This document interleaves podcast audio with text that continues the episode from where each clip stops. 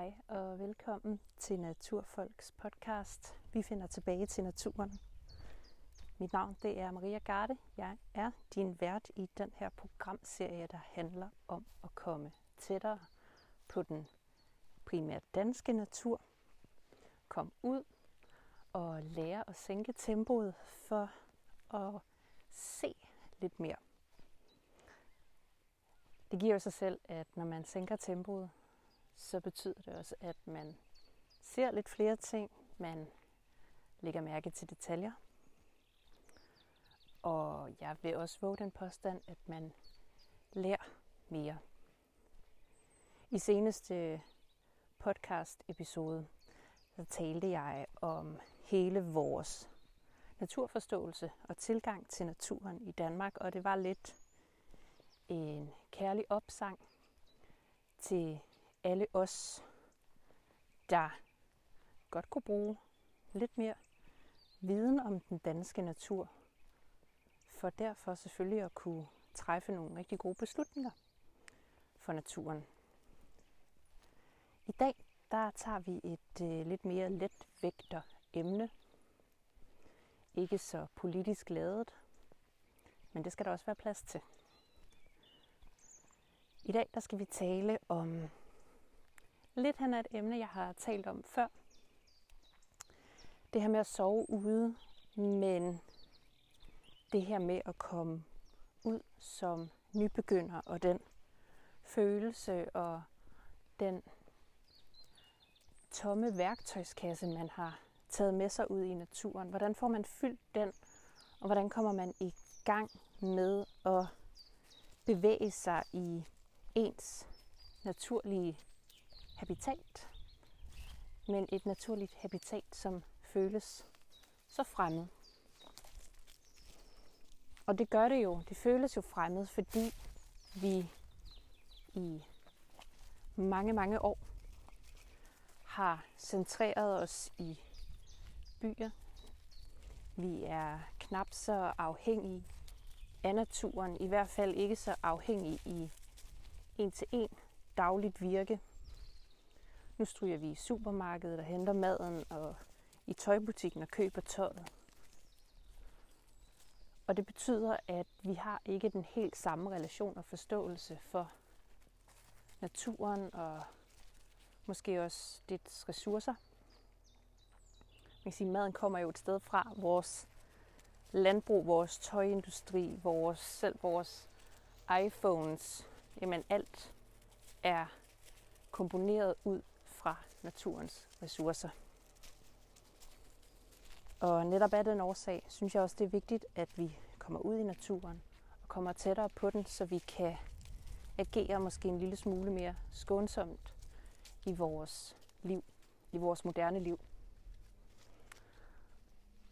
Men man står der, og det er mange år siden, man har været afsted derude. Der var måske et barndomstraume med en spejdertur og nogle våde sokker.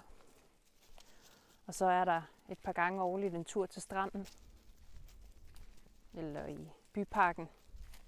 Men det bliver lidt ved det.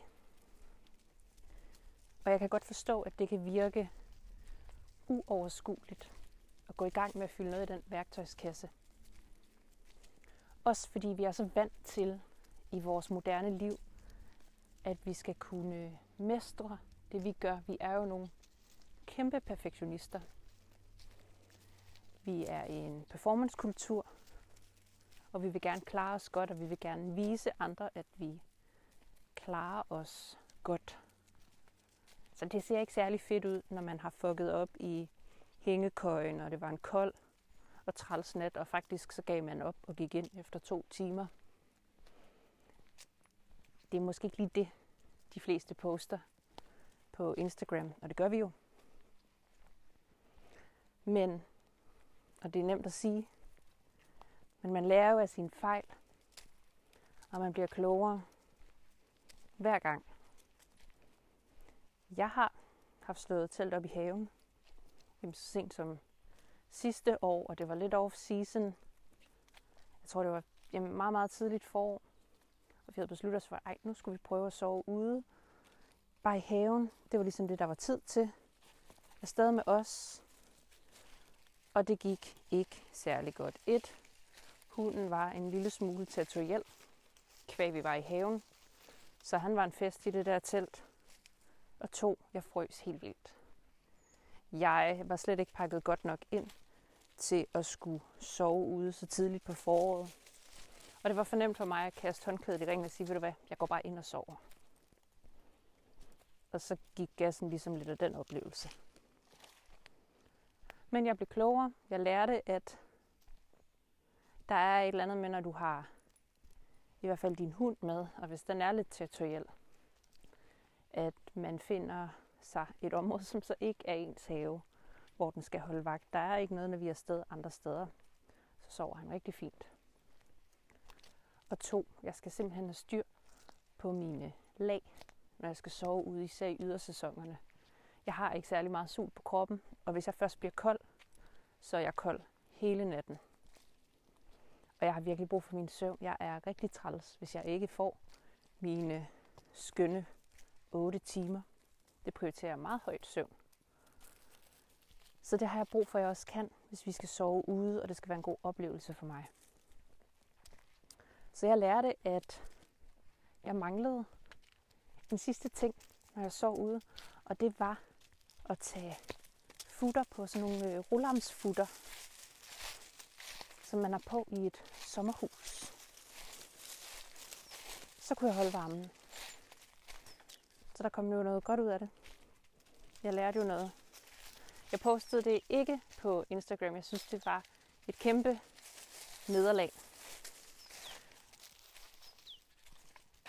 Og de her nederlag, de kan i drømmen om den perfekte outdoor-oplevelse, og nu skal vi ikke på magisk, tropisk sommerferie i år, jamen så skal vi i det mindste have den perfekte glamping-tur. Og man kan sagtens sætte sted med, at der er noget grej, man gerne vil prøve, og man gerne vil have nogle gode oplevelser. Men i bund og grund, der tror jeg, det handler rigtig meget om at evne og forventningsafstemme en lille smule med hinanden. For du kan ikke gøre noget ved vejret, og du kan ikke gøre noget ved, at teltet er svært at sætte op, og du kan ikke gøre noget ved, at ungerne går kolde, eller hunden går bananas i teltet. Men vi kan gøre noget ved den måde, vi takler det hele på. Vi kan også øve os. Vi kan acceptere, at vi ikke er mestre i noget, som vi er kommet så langt væk fra. Og det kan være udeliv. Det kan være på sanketuren, hvor du ikke evner at finde en skid, fordi du kan ikke huske, hvad det var, du læste i den fine sankebog. Du kan ikke huske nogen af svampene. Alt er væk, og du kommer hjem med kurven tom. Kæmpe nederlag. Gider man gøre det igen? Og det gør man. Det vil jeg sige, det skal man. Det er en læringsproces, og en del af læring, det er at begå fejl. Og heldigvis er fejlen jo ikke særlig fatale herude. Så det kan godt være, at du ikke finder noget, og det kan godt være, at det var den forkerte, du fik med hjem, eller Nå, det var fordi, jeg skulle have hævet i den snor og ikke den snor. Men det er jo ikke fatale fejl. Det er små bummer der, som du så ikke gør næste gang. Eller næste gang, du er ude at sanke. Og så kan du pludselig huske, at ah, det var den urt. Og jeg kan da kende den busk nu. Og lige så stille begynder du at bygge viden. Jeg havde et lille, spinkelt grundlag for at forstå, læse og navigere i naturen, da jeg flyttede i skoven for fire år siden. Jeg var fuldstændig gennemsnit. Men jeg har bevæget mig i naturen, og jeg har taget mig tid. Og det betyder, at jeg i dag ved helt vildt meget. Der er også stadig meget, jeg ikke ved og laver fejl i. Men pyt med det, fordi jeg kan se, at jeg stille og roligt år for år bygger utrolig meget viden på. Og det er en fantastisk øvelse. Det er et fantastisk øh, selvtillidsboost også. Det er rigtig fedt at kunne bevæge sig uden for sin grundfaglighed og ind i noget andet, som i bund og grund er åbent for os alle sammen, som ikke kræver et adgangsbevis fra universitetet, men som bare siger, kom og lær, men vær sød og ager med respekt. Og det er det vigtigste for os at lære, det er, hvordan agerer vi med respekt herude, og hvordan kan vi drage ud i naturen uden at efterlade nogle synderlige aftryk. Det synes jeg er en vigtig øvelse. Tilbage til værktøjskassen. Den er helt tom. Og lad os så tage det her eksempel med at skulle sove ude. Jeg har talt om det før, nu vil jeg så tale om det igen. Og det vil jeg, fordi jeg ved, det er noget, som rigtig mange af os vil komme til at gøre i år, eller i hvert fald drømme om at gøre, så vil der være rigtig mange, som ikke får det gjort, fordi indgangsbarrieren føles enormt høj. Og det gør den givetvis, fordi det er noget enormt uvandt. Vi kan ikke rigtig sammenligne oplevelsen med noget, vi plejer at gøre. Og der er rigtig mange ubekendte i sådan en øvelse. Bliver jeg kold? Hvad er det for nogle lyde? Jeg kan ikke genkende dem. Kommer der dyr? Kommer der andre mennesker? En masse bekymringer og en masse uro, som kan veje op, at jeg bliver sgu bare hjemme. Det er for meget. Jeg kan ikke overskue det. Og desværre så bremser det for en helt vidunderlig oplevelse. Oplevelsen, der hedder at sove ude under åben himmel og derved have kig til stjernerne. Lyden af en natugle, der tyder et sted derude. Morgenlyset og den allerførste solstråle i dit ansigt. Eller den dårligt lavede morgenkaffe på din primus. Og der vil jeg jo bare sige, giv dig selv lov til at komme ud og lave fejl. Så kan man starte med at hænge en hængekøj op nede i gården, eller i haven, eller hvor du nu bor. Man kan som sagt forberede sig en hel del. Man skal ikke forberede det ihjel. Det der med at overtænke ting, det er en kæmpe akilleshæl igen for mange. Så får man researchet det næste halve år på den helt rigtige hængekøje. Og så er det blevet efterår, og så skete der ikke noget. Find ud af nogle simple ting. Find ud af, hvad er du til? Skal det være noget shelter, så er du fri for at investere i noget grej rigtigt? Eller skal det være hængekøje? Der er flere muligheder. Mit temperament, hvis du har hørt podcasten om sove ude, så ved du også for mig, at det hængekøje. Og så kan man jo øve sig i nogle af de her andre ubekendte. Måske ikke lige den der med, at man bliver kold og sådan noget. Det kan man langt hen ad vejen lidt tænke sig til. Men det kan være nogle af de lidt mere, hvad kan man sige, følelsesmæssige bekymringer.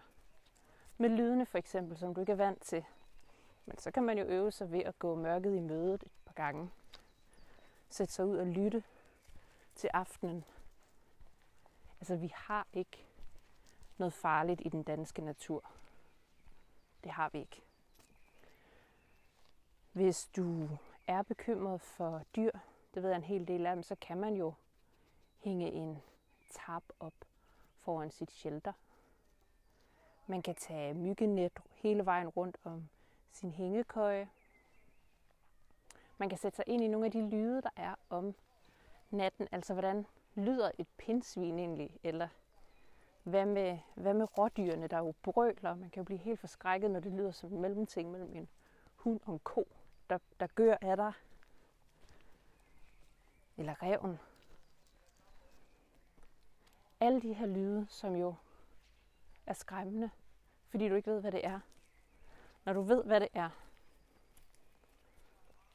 så er det ikke uhyggeligt.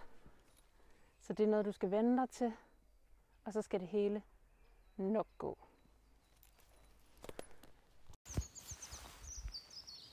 Det vil sige, det vigtigste tip for at komme i gang med naturen, det er bare at give los. Tag en simpel øvelse, anerkend dit temperament, og øh, hvor du øh, hvor du helt sikkert vil, vil falde igennem, hvis du starter. Start med noget, der interesserer dig rigtig meget. Er det planter? Er det at sove ude? Er det at lave det perfekte bål? Og så skal man selvfølgelig huske at sætte sig ind i øh, reglerne. Der er rigtig mange regler for, hvordan vi skal agere i den danske natur, og det er der jo faktisk i det meste af verden, selv i Norge og Sverige, hvor man har almandsretten, der må du faktisk ikke tænde bål her fra april og så ind til oktober i Norge. Og sådan er det også herhjemme. Der er do's and don'ts, og jeg har givet opsangen før. Jeg giver den lige med øh, kærligt ment igen her på falderæbet. Husk at sætte dig ind i reglerne og behandle naturen med respekt. Det er øh, nogens hjem, det er dyrenes hjem. Skoven, kysten, parken er kun interessant, fordi vi alle sammen behandler den med respekt, behandler den pænt og ikke efterlader nogle aftryk.